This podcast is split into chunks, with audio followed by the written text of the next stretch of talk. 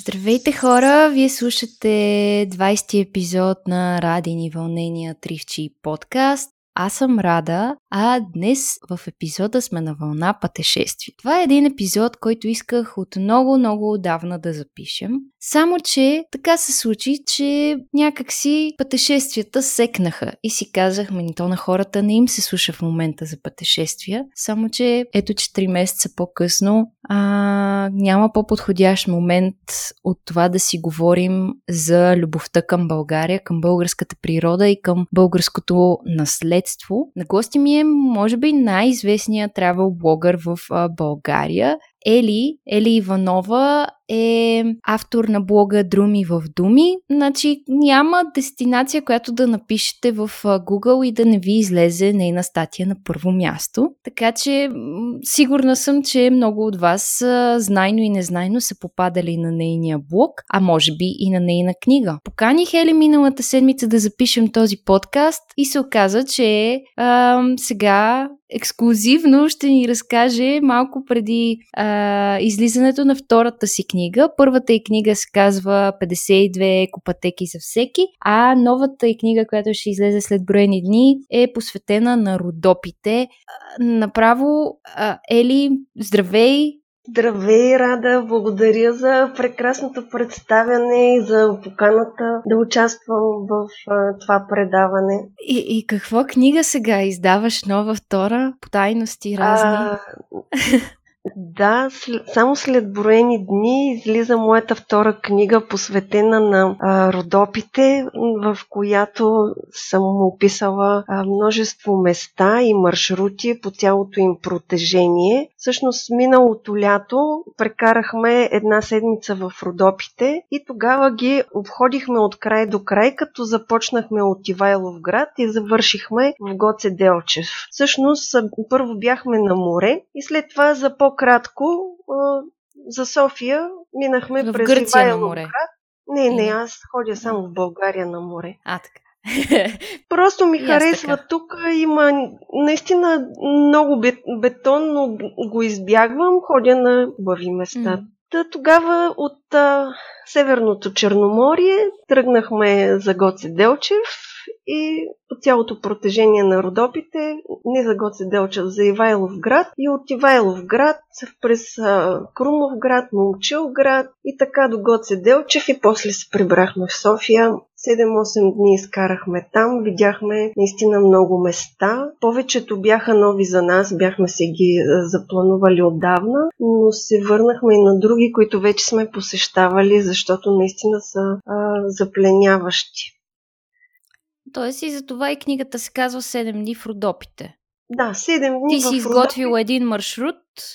Това са все места около главните пътища в Родопите от Ивайлов град до Гоце Делчев и ние всъщност нарекохме тези главни пътища и местата около тях Родопската магистрала като съвсем символично магистрала, защото в Родопите се пътува бавно, пътищата са с завои, но пък гледките дори от самия път са красиви. И в книгата в последствие, когато работих върху нея, реших да включа и други места, които сме посещавали преди, но са долу-горе по път, за да могат хората да си преценят какво им се посещава, какво искат да видят. За съжаление, за тези 7 дни останаха няколко места, които много искахме да посетим, но времето не ни стигна. Затова се върнахме месец-два по-късно, за да ги посетим и тях. И тях също съм включила в книгата. Това са главно места около Смолян, извора на Арда, mm-hmm. връх Орфей, който е най-високия а, достъпен за туристи в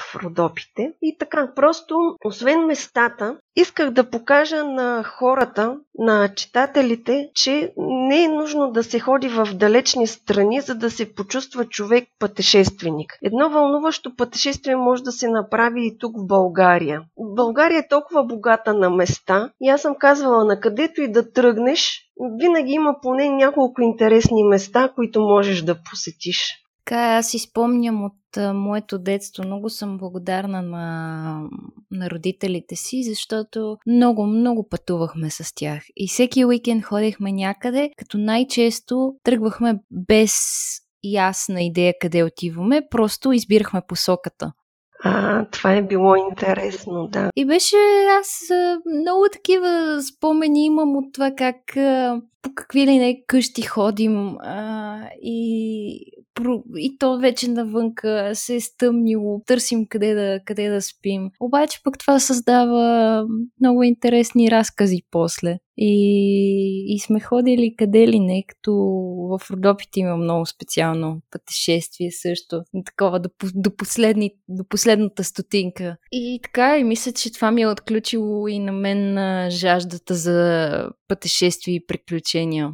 То не съм сигурна дали се възпитава или според мен, от една страна се възпитава, от друга на човек в последствие също му идва. Самовъзпитава се. Да, да. Аз също като дете с родителите ми съм обикаляла много. Просто беше задължително, като тръгнем, например, за море, да се отбием някъде или навръщаме от морето. Да, при нас са били по три дена пътуването до морето и по три дена връщането. И майка ми и до сега го прави.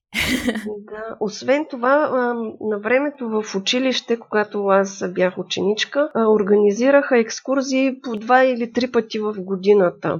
Екскурзии от по, говоря за от по 3-4 дни, с преспиване в различни краища на България. Отделно си имахме почти всеки месец по една или две такива отделни еднодневни, еднодневни екскурзии. Те тогава не му викаха екскурзия, там някакви часове имахме за, за опознаване на природата. Така че и от училище също ми е останало а, това интереса да, да посещавам, да виждам нови места. В а, съвременната образователна система мисля си, че даже повече зависи от а, настройката на учителя и на инициативността на целия випуск, а, защото съм правила разлика между мои връзници и, например, а, брат ми, а, който е по-малък от мен, а пък а, съвсем пък моя випуск, който класната ми дъщеря и работеше в туристическа агенция. И ние ходихме всеки месец някъде. Къде ли не? А, вие сте имали късмет. Да, и някак си така и си гласувахме, избирахме къде ще ходи целият випуск, не да ти кажат утре отивате в Самоков. Не, ти си избрал да отидеш в Самоков.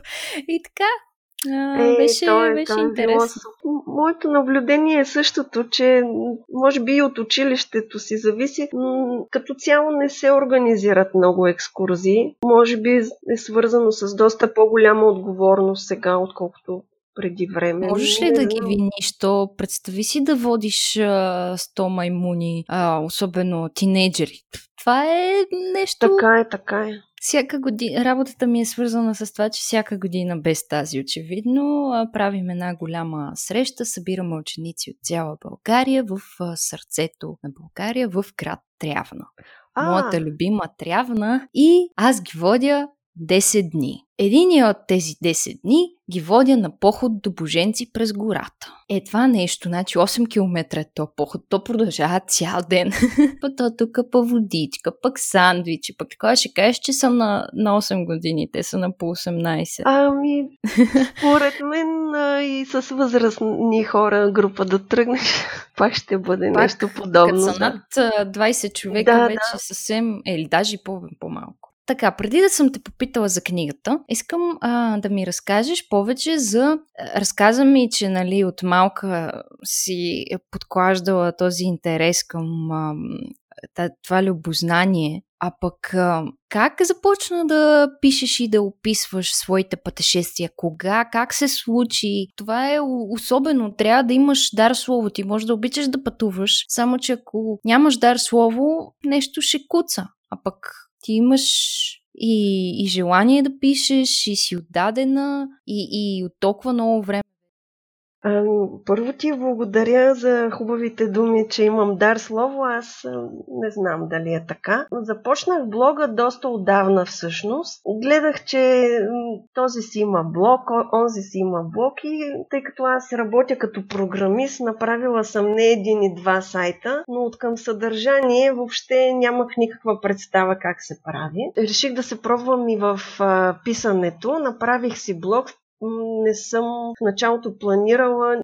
нищо за него. Беше просто някакъв личен блог, в който от време на време записвах неща, които са ме развълнували. Но тъй като и тогава пътувахме доста, някак си в един момент се получиха няколко статии се на тема пътуване. И тогава реших, че може би е хубаво да му дам един фокус на блога. И така, изтрих всички останали статии и оставих само тези за пътуване.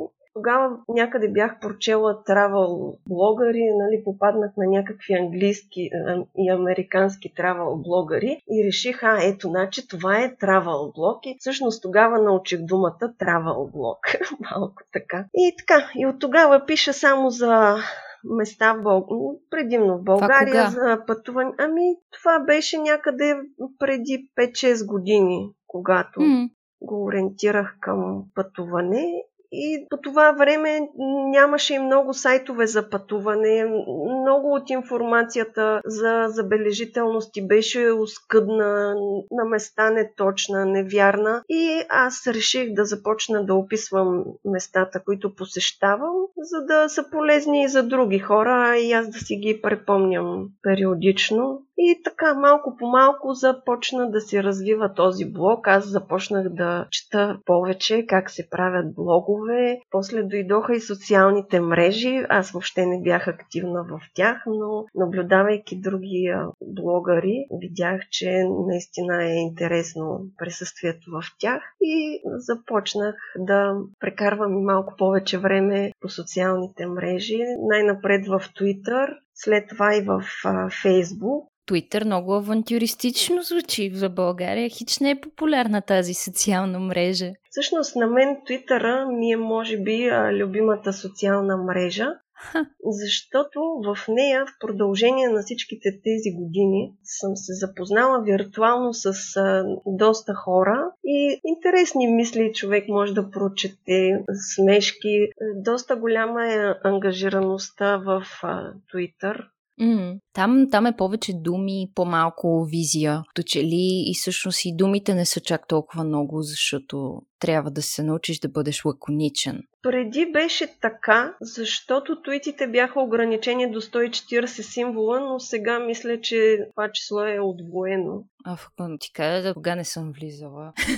но да, а, така е за социалните, за, за блогърите, изключително и влогарите, е изключително важно социалните мрежи, защото блога, ако някой не потърси нещо в Google, трудно ще попадне на теб, ако а, не, не те е последвал в а, съответно YouTube, Instagram, Facebook или Twitter в случая и, и по този начин можеш да генерираш нова аудитория и да представяш по-любопитно съдържание, което не намира място в блога ти, защото писането на един материал за блог си отнема време, който каквото си иска да ми говори, доста е.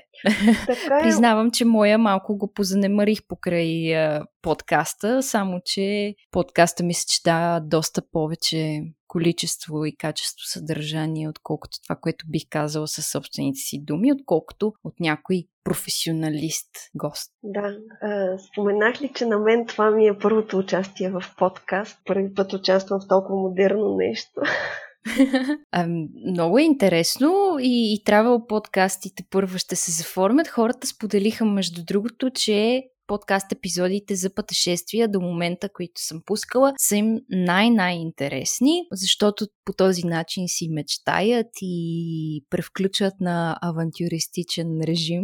Oh. И, и мисля си, че това така ще, ще, им, ще им хареса да говорим се повече за това. Сега из, издаваш втора книга, преди това издаде една за екопатеки. Как се случва писането, как ще сравниш писането на материал за блог и писането на материал за книга? Ти сама ли, и, и, и следващия ми въпрос е, ти сама ли инициира писането на а, книгите с а, Сиела, тук можем да си споменаваме издателства и марки и всичко, или те те потърсиха, ти имаш ли такава идея изобщо да пишеш книга. Мисля, че това е едно естествено развитие на нещата, но все пак. Аз, честно да си кажа, идея имах, но нямах смелост някак. Всъщност от Сиела ме потърсиха с предложение да напиша книга за екопатеки и аз прегърнах идеята, защото точно тази тематика, екопатеките, е нещо, което е нещо, което много харесвам. Защо? Защото общо взето повечето места, които посещавам, обичам да съчетавам не само самото място, да, да отида да разгледам нещо, но и движението към а, него. Защото аз съм програмист, работя постоянно на бюро, седнала по цял ден и това е възможност да се раздвижа по някакъв начин. И за това екопатеките беше наистина добра тема. Освен това, екопатеките предлагат по маршрутите си не една, а няколко забележителности. Mm. Така че обогатяват много. Каниха ме, после започнах да работя върху книгата и въпреки, че имах покана, тя трябваше да мине през всичките етапи на оценка, там вътрешни, които имат. И после дойде редакция, художествено оформление. Въобще процеса беше, може би, 6 месеца целия. Тя излезе миналото лято. Тя излезе в нали? края на май миналата година, да, а да. започнах работа по нея някъде а, предния октомври. Значи ти си третия човек в а, моя подкаст, който ми гостува, който има книга. А, от една страна, а, драги слушатели, а, можете а, да чуете епизода за минимализма с Ралица Генчева. Тя има книга за минимализма и съответно стихосбирки с поезия, а отскоро и разни други неща, които споделя в Patreon. А също така и Блашка Димитрова, книгата Живот с нулев отпадък. Тоест, все такива хора, които са отдадени на нещата, които правят и случайно или не се случва да нанесат на хартия своите мисли и чувства. А, а пък да издаваш книга не е, не е лесен процес, сигурна съм.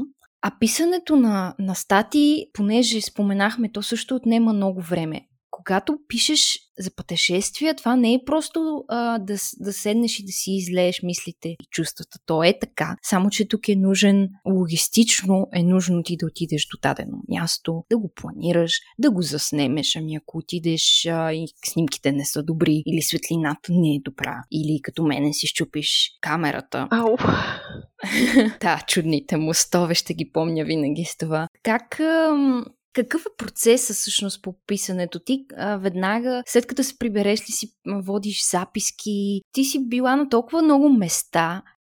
В началото, когато реших, че това ще е вече travel блог, разбрах, че има такова понятие. Ходих си с а, едни листи и си записвах най-интересните места, които видя. Това беше в самото начало. Впоследствие реших, че няма нужда да губя време в записки на място и просто започнах да правя много снимки на всякакви детайли. Дори сега, като си отворят тези снимки, те по някакъв начин са запечатали емоцията от тогава. И mm-hmm. си припомням и самото посещение. Освен това, Обикновено като се приберем вечер, а, вечеряме нали, всичките домашни неща, сядам и си записвам най-важните някакси неща, които съм успяла да запомня от а, съответното посещение. Някак си в тея думички, които си, съм, си записвам още същата вечер, когато съм още под вълнение на емоцията от мястото, някак си те остават в последствие и с а, най-голям заряд.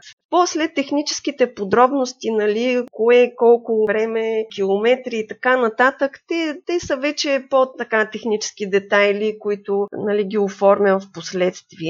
Също така за историческите места, ако не съм имала беседа на място, от която да се запозная с историята на мястото, трябва да попрочета, да си събера разни материали, да ги отсея, кое е достоверно, кое нали, е малко съмнително. Това отнема малко повече време Общо взето, това е процеса. Написвам текста, след това изчаквам поне един ден да мине, за да го редактирам, подбирам снимките после, mm-hmm. с които да го иллюстрирам и така. И да ти кажа, и на, на мен ми се е случило често пъти, особено от по-старите статии, когато са били доста по-така кратки.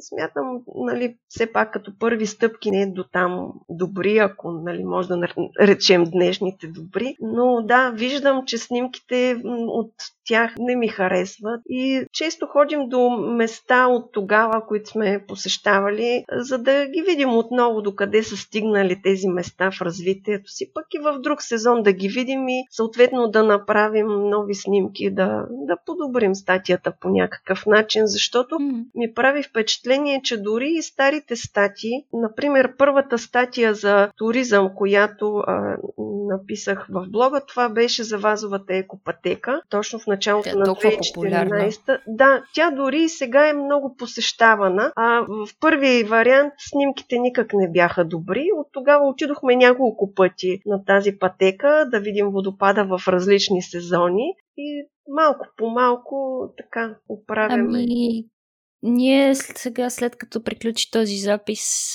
с Дарио, пък ще ходим на Драгоманското блато, за да го проверим как е след пораженията, О, които имаш. Так му ще че... разказвате после.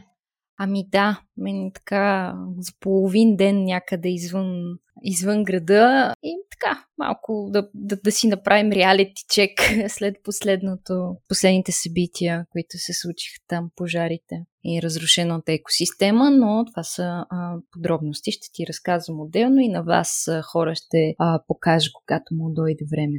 Може би един въпрос, на който пропуснах да отговоря е разликата между писането за книга и писането за блога. В блога си позволявам някакси да споделям малко по-лични неща. Все пак е блог, все пак е мой. Личен елемент има. Да, да, имам доста повече личен елемент, докато в книгата за а, екопатеките малко а, ги съкратих тези лични елементи. Постарах се просто да дам най-важното, най-полезното като съдържание за съответните маршрути. После мои близки пък ми казаха, че прекалено сухо е станало.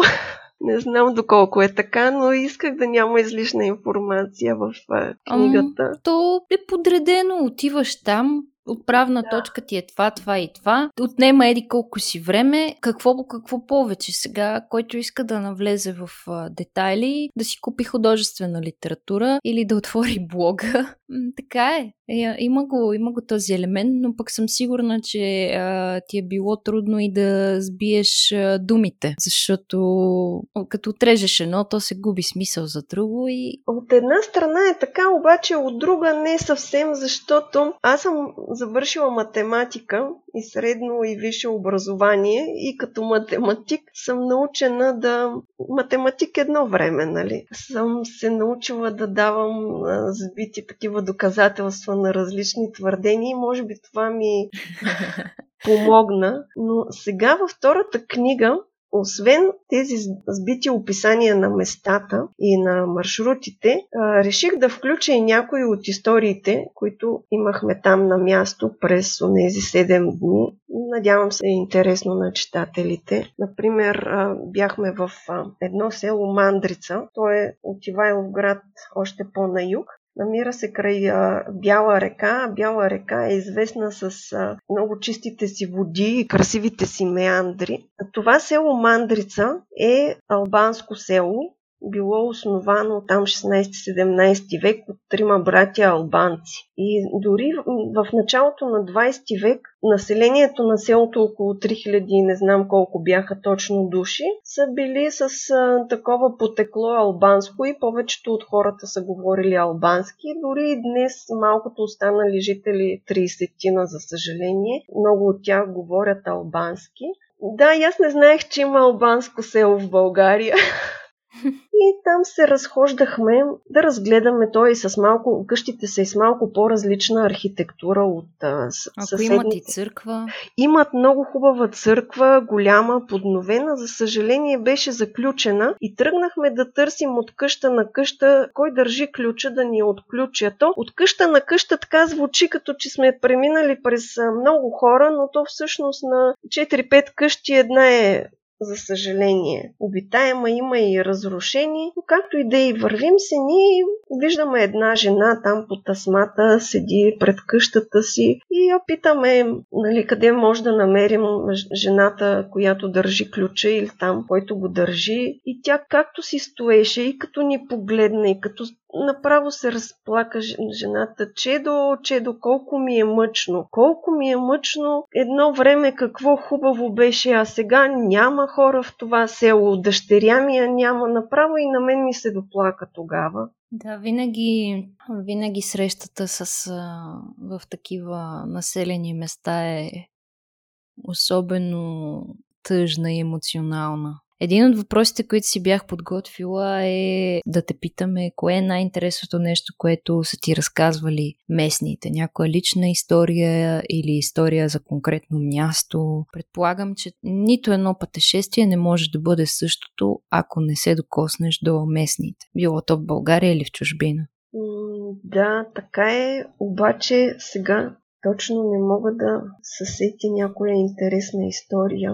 Нищо, за ти Може би, да, сега ми хрумва в Триград, пещера, дяволското гърло. Река Триградска влиза в пещерата. Всъщност, тая пещера е в резултат на действие на река Триградска в продължение на милиони години. И само... Тя затова ли е така интересна?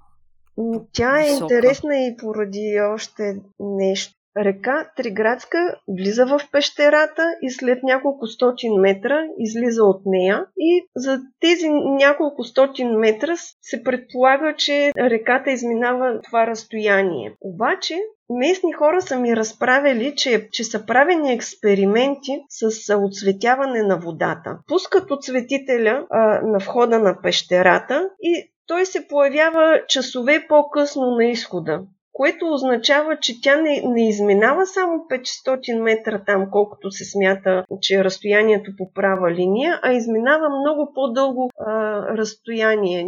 Колко километра бяха там десетки, забравила съм вече. И всъщност тази пещера е много загадъчна и с това нещо, че каквото влезе там, сякаш се поглъща от него и не излиза. И а, за съжаление а, тази пещера е, е отнела и човешки животи на хора, на спелеолози, тези, които а, са влезли за да я изучават. А другото интересно нещо е, че се смята, че тази пещера, дяволското гърло, е онази, в която се разиграва действието на тъжната легенда за за Орфей, Орфей и Евредика. И неговата любима Евредика. Евредика отишла си млада и Орфей се опитал да измоли за нея Хадес, бога на подземното царство, да му я върне. И след а, много горещи молби, Хадес му обещал, добре, аз ще я пусна след тебе, но тя ще се върне само ако не се обръщаш докато излезеш от пещерата. Тръгнал той да излиза, обаче не чува никакви стъпки след себе си. Най-накрая не е издържал и се обърнал и така я загубил завинаги. Ами е един от любимите старогръцки митове. И това, което спомена за пещерата. Аз си спомням от няколко пъти съм била в тази пещера и си спомням, че са го разказвали това. А другите неща, които си спомням е първо жената разказва, че точно същия ден са имали ученическа група и тя ги разпитвала. Вие знаете ли кой е Орфей? И те децата. Да, кой? Така се казва хотела! явно са настанени някъде там така тематично. Но другото, което си спомням е, че а, ние бяхме нали, с а, беседа и а, бяхме вече преди да затворя точно в края на работния ден. И тя, а, жената гасеше всичко след а, нас и разказваше, че някои пъти с колегите си се състезават, а, изгасят а, и малкото осветление, което има и се състезават кой ще стигне първи в тъмното. Те толкова вече добре познават. О, това си е екстремно. А, да, на, представяш си нагоре по тия стълби. Ужас. Но го правят това на тъмно и се състезават кой, ще, кой за колко време ще го измине на тъмно. Това трябва наистина да си много уверен. Да, да. Не знам дали знаеш, но срещу пещера Дяволското гърло, а, от другата страна на пътя, високо в скалите, има още една интересна пещера, Харамиската пещера. Където се спускат с въжета. Да, обаче преди да, да те спуснат с въже, има едно екстремно изкачване. И всъщност това е мястото, което излекува моя страх от високо преди години. О! Да, да. В един момент а, ми се появи някаква фобия от височини. Съвсем неочаквано за мен. Не знам защо стана така. И при първото ми посещение в Триград, отидохме там в Харамийската пещера. Аз не предполагах, че ще е толкова екстремно и всъщност много ме беше страх дори да пробвам. Обаче, като видях всички как се качват и малко по малко казах си, че не може пък аз да остана от цялата група. И Наистина това ми беше едно от, може би, най-екстремните изживявания тогава, но имаше огромен ефект. Да, т.е. ти си се само предизвикала, за да го пребориш и да го изгониш този страх.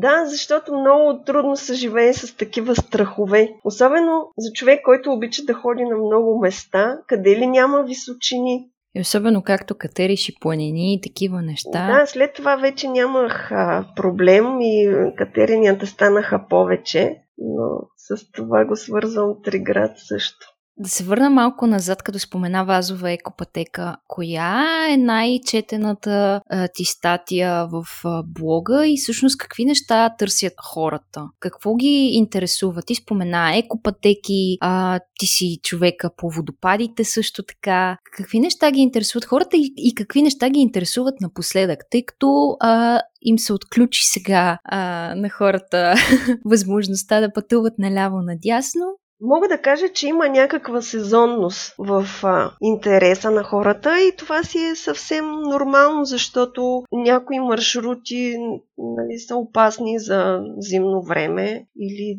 поне опасни за такива по-неподготвени хора, не алпинисти. Традиционно през лятото хората много търсят а, информация за изкачване на планинските първенци в България, Мусала, Вихарен, Мальовица. Това е което доста доста търсят. Сега, след като паднаха КПП-тата, много голямо търсене имаха статиите за забележителности и разходки около София. Аз съдя по себе си след два месеца затворени, заточени в София.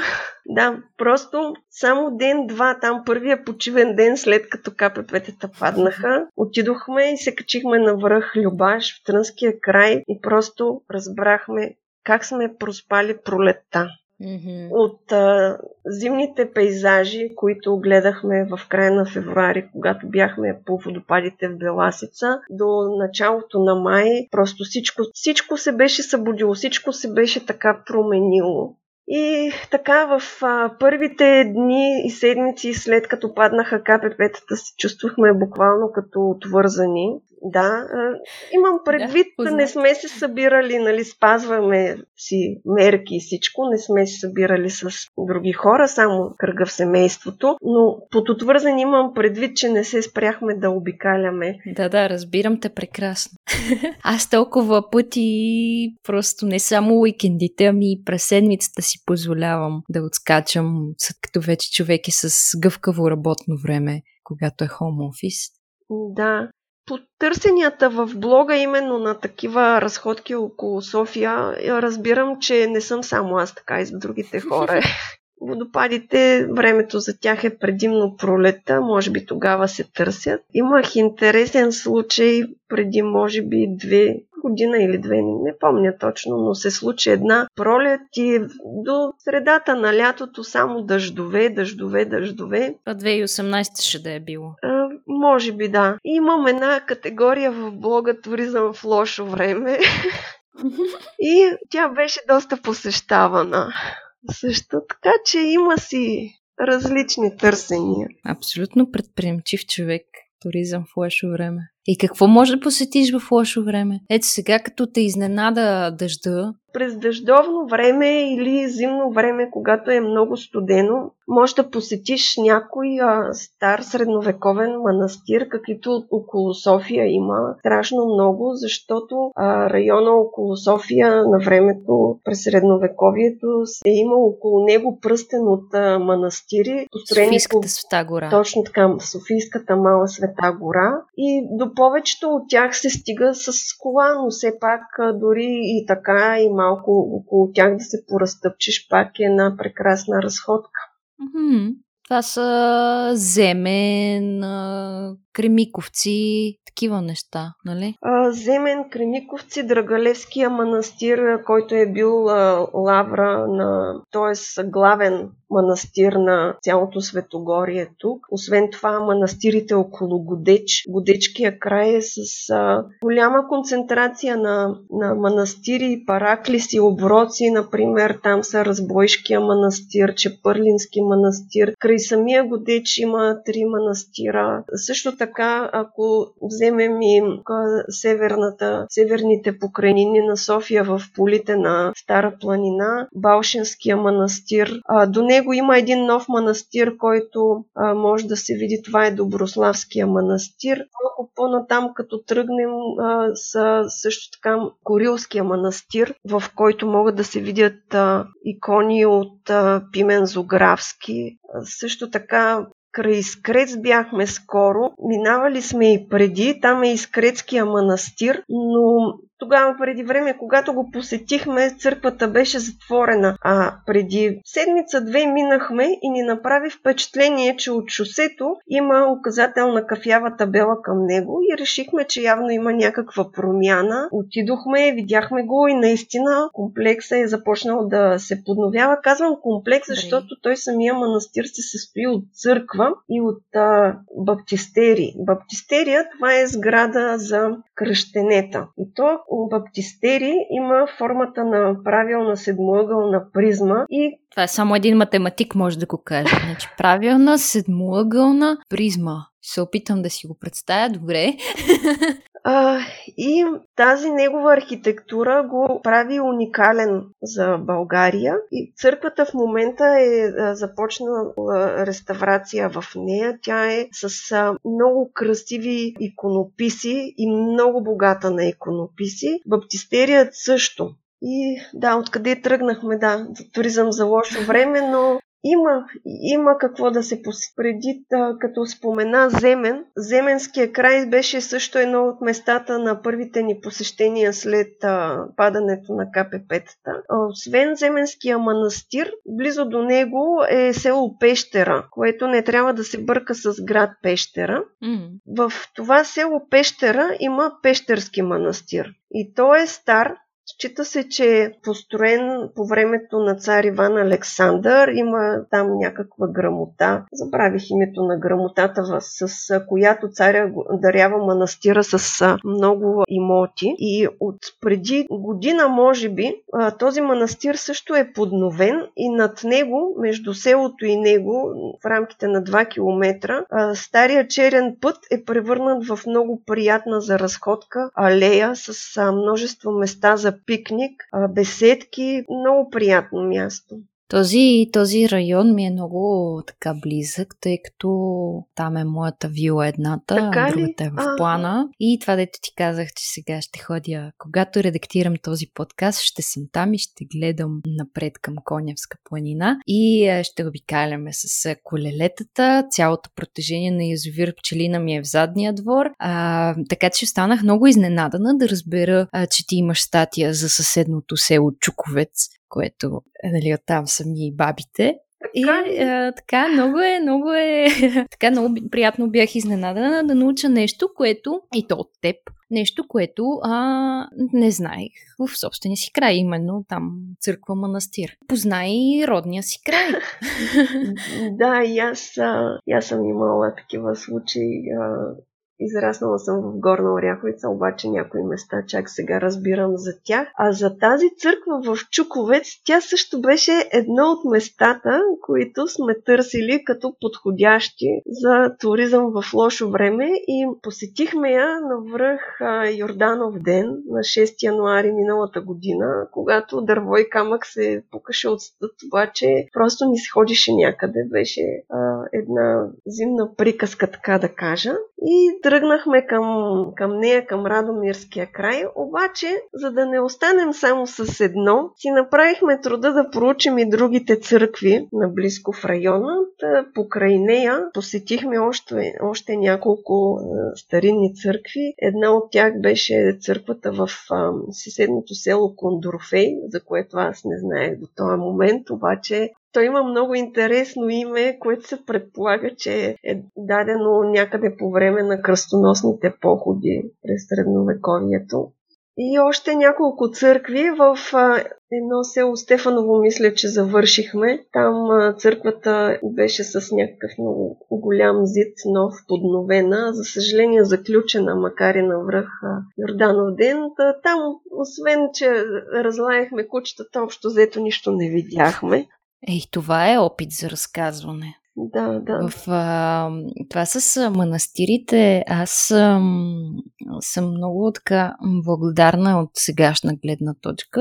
В моята гимназия, в класическата гимназия, ние нямахме екскурзии, имахме практики. Тоест, а, ние сами се подготвяхме и бяхме екскурзоводи за определени обекти на, на съучениците си и вечерно време, вместо да купонясваме, имахме лекции и анализирахме това, което сме видели през деня. Като аз в тези в чужбина, които са не просто Париж или Рим, ами Древна Елада, а, по пътя на Великоморавската мисия, някакви такива тематични, концептуални практики бяха, но това, което съм била в България беше Великотърновската света гора, после и Софийската света гора. И много по, по по-различен ъгъл гледаш на когато отидеш някъде и ти обясняват кой аз не съм никак вярваща, но ми е много интересна цялата тази архитектура, иконографията, кое къде, защо е поставено от лявата страна на входа, пък другото от дясната страна и каква е връзката на конкретното място с с а, околната среда. Защо е на, на скала или на хълм или на доеди кое си село, махала и така нататък. Така че а, България има супер-супер много такива места. Освен а, от а, човек, че мога да черпи вдъхновение а, от блоки, от книги, от такива неща. Аз, например, или когато отидеш на място и видиш табелка за някоя локация и си набелязваш къде да отидеш следващия път или не, нещо ти разкажат местните, аз си отварям Google Maps и почвам да си се разхождам и да си набелязвам места. Не знам ти как процедираш с това как, как да избереш къде да пътувате. Да, а, само да кажа, а, докато сме още близко до темата за манастирите, че манастир на лошо място няма. Просто всички манастири, или поне тези, които аз съм посещавала, аз съм посетила може би около 100 манастира, са построени на много красиви и приятни места. И даже тъй като аз нали, стана дума, че съм запленена и от водопадите, имам една статия в блога, няколко български манастира с водопад под ръка. като Етрополския, например. Като Етрополския, да, като Букуровския манастир. Това къде е? Село Букуровци е, е в района на Годеч. И mm-hmm. тамошния манастир пък е уникален с това, че има пет църкви, като в момента действащ е само първия храм Свети Георги дал името на манастира, но до а, Букуровския манастир има много красив водопад, водопад Котлите, обаче за съжаление той е много капризен и може да се види само след много обилни дъждове или там януари-февруари, когато е имало силно снеготопене, ходихме да го видим и него преди три седмици, напълно пресъхнал е така, че хората да, да не го планират за сега. А, как си подбирам местата? Значи, най-напред, преди години, когато бях ученичка, беше инициативата 100 национални туристически обекта, която а, малко беше прекъсната, после беше възобновена. Това общо взето са по-популярните за посещения места в България и а, това беше нещо като каталог за избор. Малко по малко, а, когато вече а, посетихме всяко от тези места по един, два, три пъти, колкото ни е харесало. Взех да обръщам внимание на, казах, включих се в социалните мрежи. Там човек може да види различни идеи, споделени неща. По интернет също може да попадаш на, на различни пътеписи. Също така, като чета някой исторически роман, свързан за България, също ми хрумват идеи, например, в романите на Фани Попова Мотафова uh-huh. а, за дъщерята на Калояна и след това следващия боянския майстор, мисля, че беше.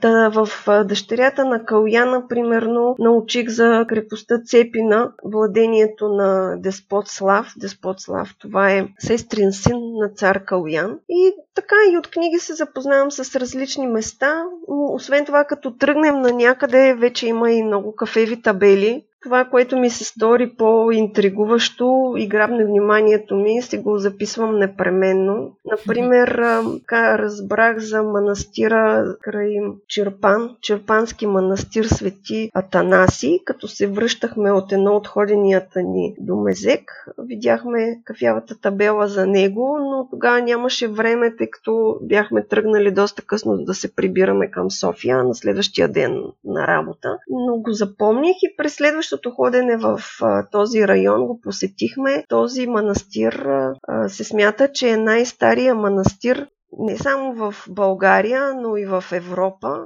Най-стария действащ манастир става въпрос и се смята, че е основан от а, светия, светия Танаси, който тогава някъде 300 и някоя година посетил съвременните български земи, тогава нали, част от Римската империя, на път към а, събора църковния който се е състоял. Та така, табели. Освен това, м- картата на BG Mountains напоследък става все по-богата на маркирани и отбелязани места там. И като решим да ходим някъде, отваряме си картата и а, разглеждаме има ли водопад, има ли манастир, параклис там, съответен връх, нали, доколко е висок маршрут за него и така, има, имам чувство, че на колкото повече места ходят, толкова повече остават, на които не съм била. Ами да, България е толкова богата на, на, на история, на природа и на, на всичко, че просто а, и всъщност да, наистина, колкото повече пътуваш, толкова повече се отключват други идеи и пък и запалваш и ти а, огънчето и е нормално. Много, много интересно. А, а ти, ти казваш, говориш в а, първо лице множествено число, ти с а, твоя мъж пътуваш. Главно с семейството, да, но децата ми отраснаха вече и нормално. Много рядко идват с нас. Да, и с а, приятели също пътуваме, били сме и големи компании, но главно двамата. Тоест и двамата имате интерес към тези неща, не? Или ти си го запалила?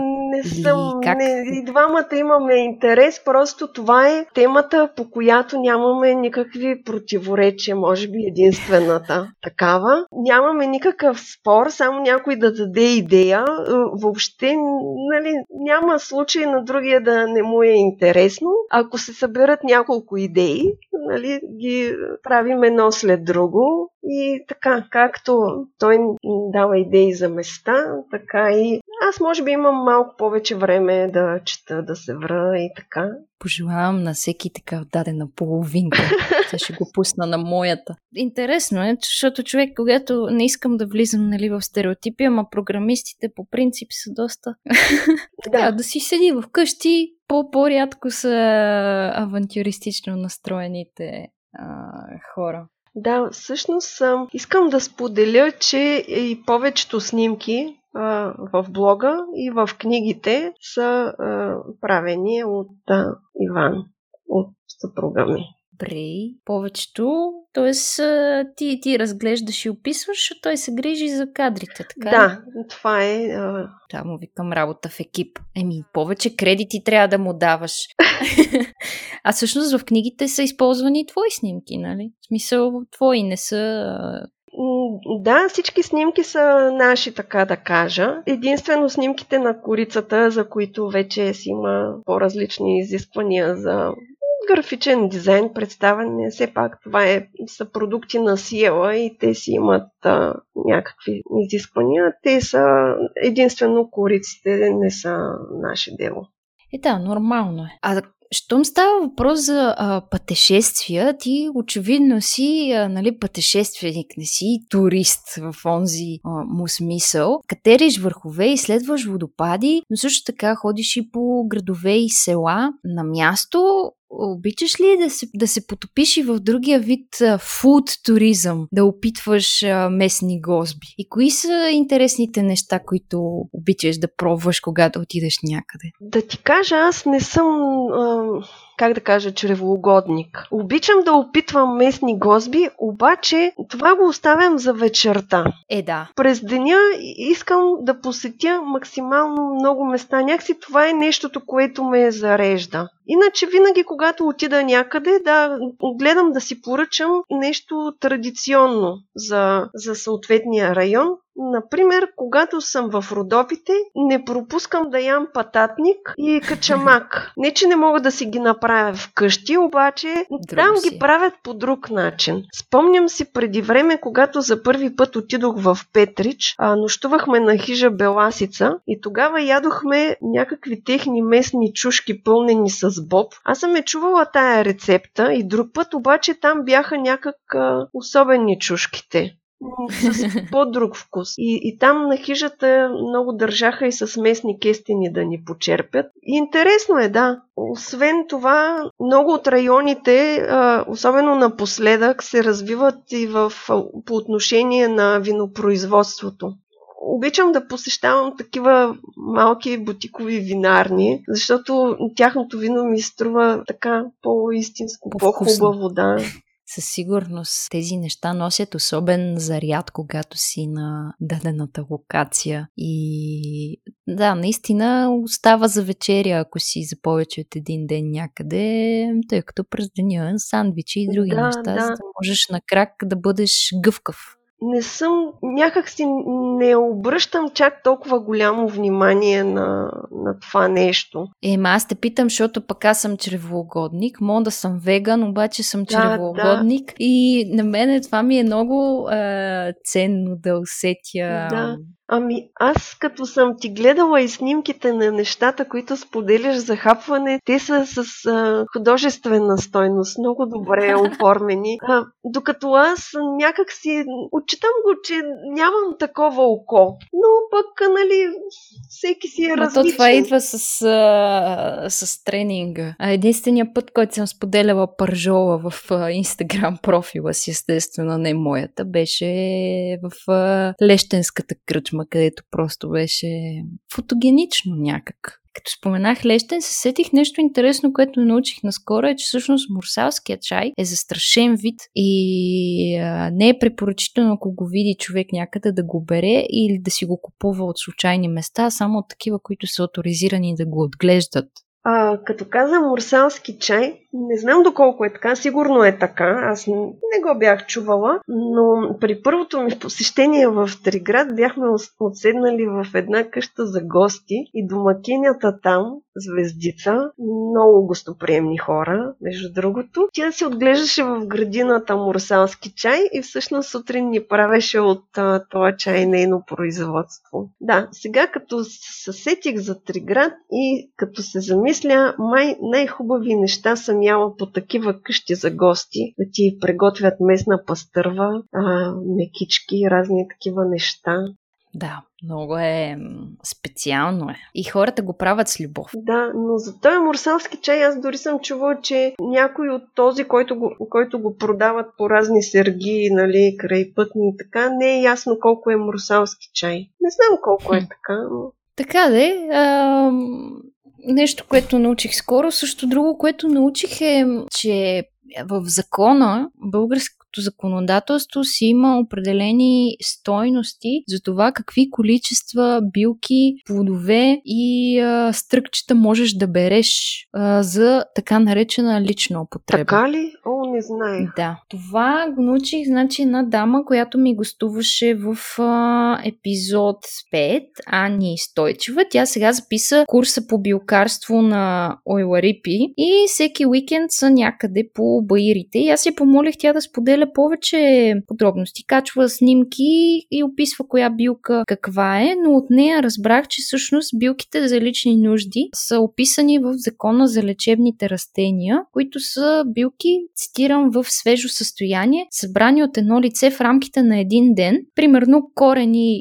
а, или грудки до 1 кг, стръкове до 2 кг, листа до 1 кг, кори, цветове, семена, плодове, плодовете са до 10 кг и че ежегодно министра на околната среда и водите издава заповед, с която се уточняват тези забрани, кое колко е допустимо за отделните А, видове ясно. лечебни растения, защото България наистина е супер много богата. Повечето неща ги считаме за бурени едва ли не, а те всъщност имат много висока стойност нали, за всяка Да. билка, за всяка болка билка. А, и, и така научих, че а, и законово регулирано това, което според мен така и трябва да бъде, за да не се злоупотребява. Сега като ми ги казваш тези количества и ми се струват не само разумни, ами дори и никак не са малки, защото представяш ли се един килограм, примерно мащерка колко е? И това за лични нужди наистина е, си е е доста на ден. на ден при това, доста солидно количество и да, сега като ми го казваш ми се струва твърде разумно и, и логично. Хрумна ми е точно за мащерка, защото при последния ни така преход по-нависоко на цело овчарци се качихме преди две седмици. Има един панорамен връх, големия камък, който се намира точно над овчаренските водопади. Та на път към него на една полянка в Рила, да. Нали? А не далеч от Сепарева баня, това е посоката. И на път към него имаше по маршрута много мащерка, наистина много и някакси неустоимо да не си набере човек. И напъ... напълнихме там всеки по две шепи, което според мен нямаше и 200 грамата, затова сега ми е много прясно и образно да си представя колко е 1 килограм, а и на времето като ученици така сме събирали билки да ги предаваме, така ни учиха и от училище в съответните пунктове за, за събиране. И да, не знаех, но наистина е разумно това нещо. Даже ми струват големите количества, които са позволени за лични нужди. Пък е така, като си сред природата, можеш да си, примерно ако е коприва, може да си набереш вечеря. Да. Или ако си габари, познаваш гъбите, челядинки, мантарки и така нататък, можеш добавена, добавена стойност. После има по-специален вкус това, което... Ай, дори да не го набереш, пак поне да опознаваш това, което виждаш по пътя, а не просто цветя и тревички. Да, да. А, А, пък сега им е периода. Аз преди година-две бях на две екскурзии, такива а, по-особени. А мога ли да кажа фирмата? Можеш да, А, всичко можеш. Травентурия. Мгм.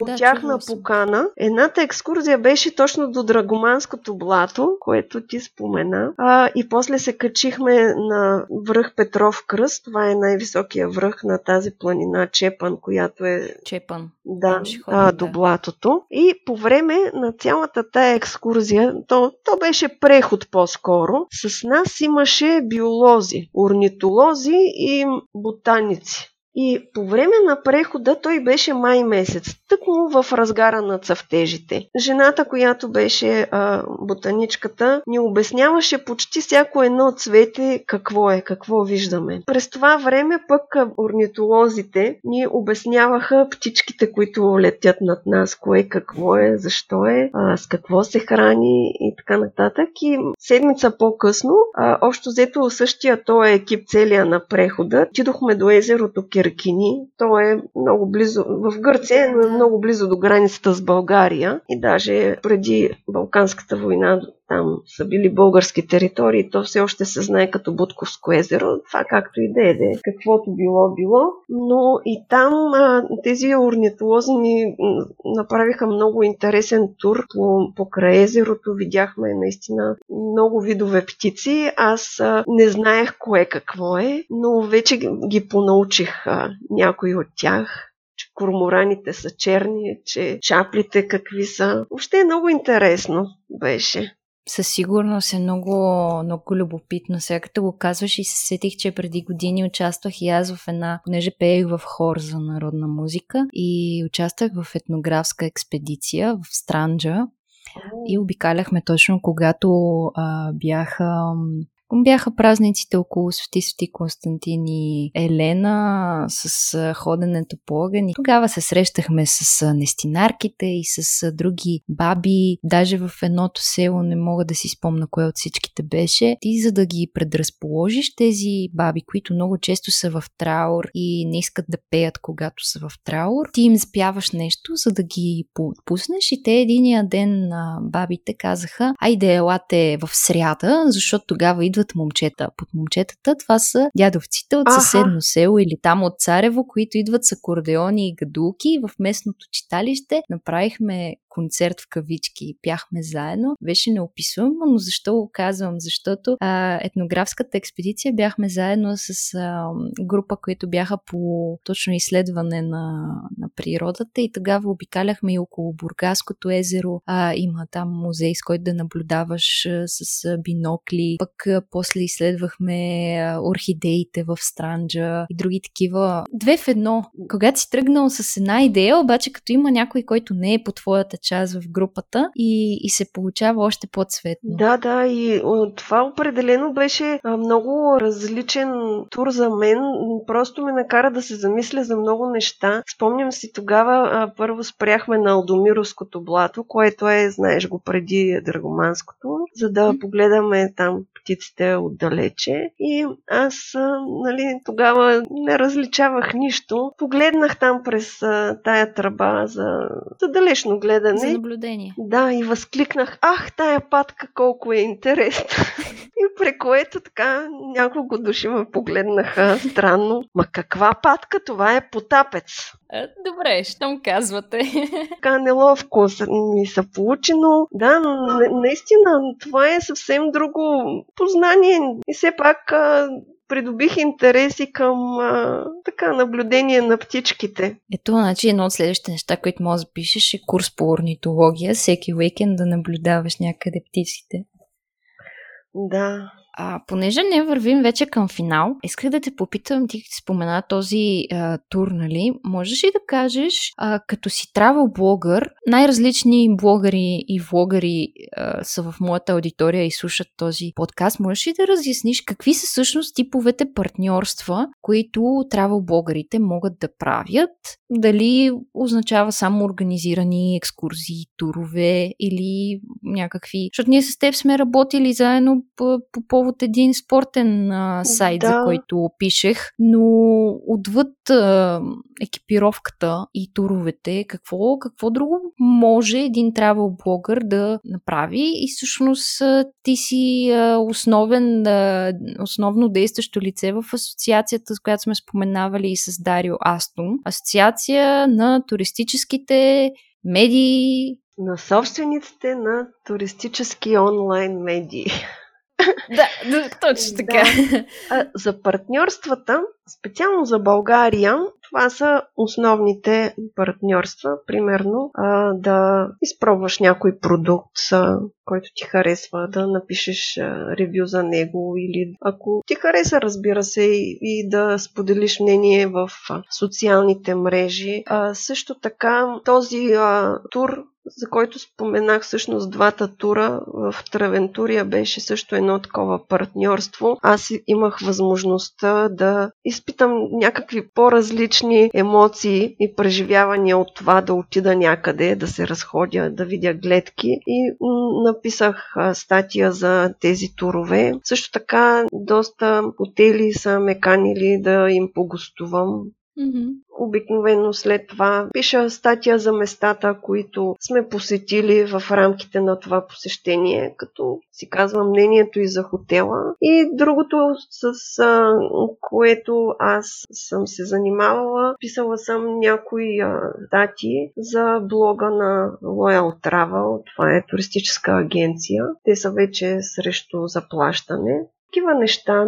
Доколкото да. чета за нали, американски блогъри и английски, те имат а, много по голяма възможност за партньорства, а, тъй като техните статии са ориентирани не към една държава, а към целия свят. Сега съм избрала да пиша на български и за България и партньорствата въобще не са ми били някакъв план или цел и, или нещо такова. Аз си пиша за удоволствие и си ходя за удоволствие да. и този блог си го поддържам за удоволствие. И то на първо място и на тебе ти служи за личен наръчник. Да, ти даваш така, много, че много партньорствата стойност. не са нещото, което е най-важно за мен. От друга страна пък, благодарение на тях съм разбрала за интересни обекти, места, хотели, вина. Който и да е, когато си прави блог, не трябва да тръгва с меркантилна цел и с такава умисъл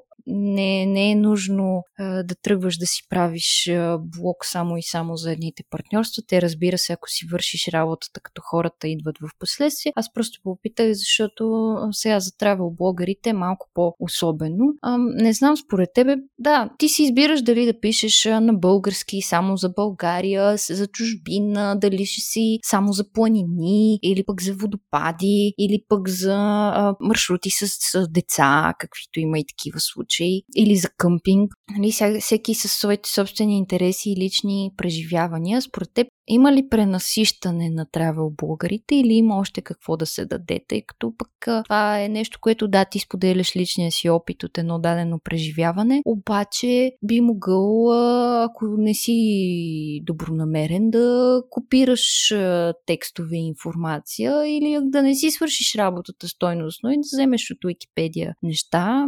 Как това по някакъв начин можеш да си защитиш авторското право върху дадения текст? За съжаление, не можеш тук в България. От моя блог са вземани, да не кажа крадени, много текстове и а, съм съборила с а, много хора, те не искат да си ги махнат от сайтовете. В такива случаи единственото, което съм успявала да направя е да да потърся някакво съдействие, да информирам хората по социалните мрежи, да си направят а, сметка, що за сайт е това, който без разрешение преписва чужди текстове, взема чужди снимки. Другото, което съм правила, ако това са по-големи сайтове, на които има реклами на Google, съм се оплаквала на самия Google в една формичка DMCA Notice, мисля, че се казваше. Google предоставя възможност да изявиш претенции над а, крадено съдържание mm-hmm. срещу плагиатството и а, начина по който той ги наказва е като а, ако те не си махнат а, съответния материал, не им излизат реклами на Google а, на това място. И ако зачестят много оплакванията, това а, е важно да го знаят и други хора, ако зачестят много оплакванията за плагиатство към даден сайт, Google може да им отправи предупреждение, че ще им спре всички реклами, което за тях вече е финансово изражение. Но като цяло е трудно да, mm-hmm. да се предпазиш от такива неща. В същото време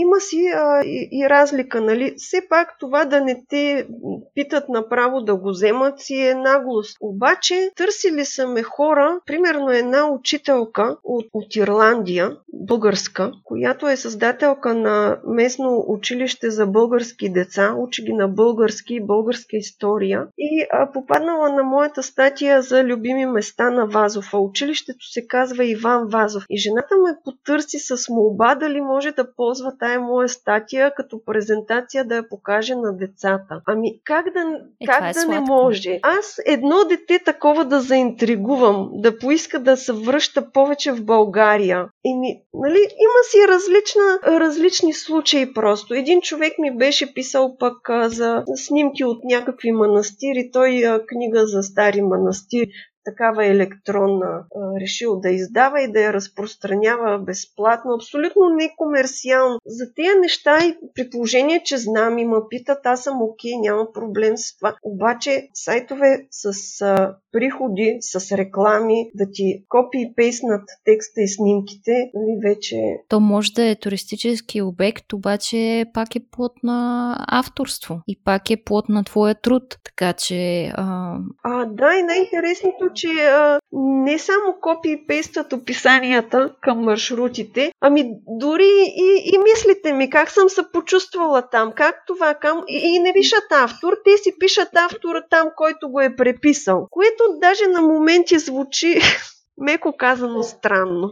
Да, обаче аз съм сигурна, че пък положителните отзвуци са по-големи и ти си, дами и господа, или един а, съвременен а, будител, който кара хората да, да заобичат отново родината, да преоткриват местата, да подклажда този интерес и глад за приключения, пътешествия и към опознаване на народния край. Благодаря а, ти. Не знам по какъв друг начин да го напиша сега, както и книги пишеш, а съвсем а, така възрожденска мисия изпълняваш.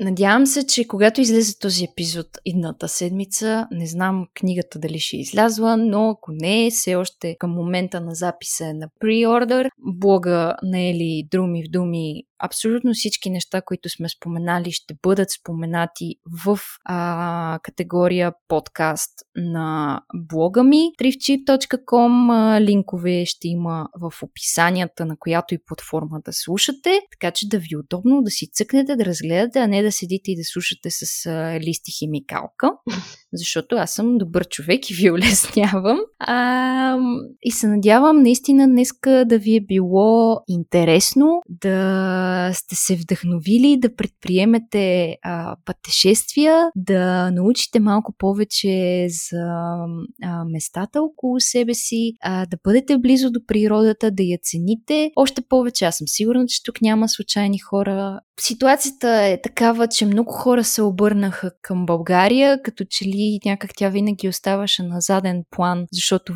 някак си винаги може да я посетиш и винаги ти е на една ръка разстояние, а пък винаги, винаги има имаме какво да, какво да почерпим, какво да посетим, какво да видим. Ето Ели, която е обиколила и кръстосала България а, милион пъти, казва, че все още има много места. Ти спомена за книжките, за туристическите обекти. Аз трябва да, трябва да отида до... При майка ми съм оставила на, от баща ми. Имам книжка още от комунистическо време и по едно време сравнявах а, обектите от тогава, които той е събирал печати, с а, обектите от моята книжка, която е от 2007, която сравнявах с книжката от 2017, коренно различни неща. Да, има разлика. И аз имам стара книжка някъде. Това ме подсещаш да го свърша тези дни. Ели, много ти благодаря за отделеното време. за поканата. Искам да ти кажа, че много ми беше интересно и как да си разговаряме, дано е било интересно и за слушателите със сигурност е било, но все пак ще очаквам а, те да ми дадат а, отзив и на мен, и на теб. А, след всеки епизод хората пишат да споделят мисли и чувства. Подкаст формата е много особен, защото ти слушаш без ограничение ни хора как си говорят и ти иде да се намесиш в разговора или пък да зададеш въпрос, но ние и двете оставаме на линия и след като сте изслушали епизода, за да отговорим на въпроси, най-вече Ели, тя е изключително отзивчива и може да я намерите в социалните мрежи, в блога и просто ще си изгубите часове да четете интересни неща. И съвсем, съвсем скоро ще се чуем пак в следващия епизод. Вече започваме 20 нататъка епизоди. Аз не мога повярвам как лети времето. Мили хора, абонирайте се, за да не изпускате следващите епизоди. Ако това, което правя ви е харесало, можете да ме подкрепите в Patreon, Revolut или платформите Кофи. Към абсолютно всичко, което споменах, ще намерите линкове отдолу. Съвсем, съвсем скоро ще се чуем пак и ви пожелавам да пълните сърцето си с авантюристичен дух. Чао, чао и до скоро!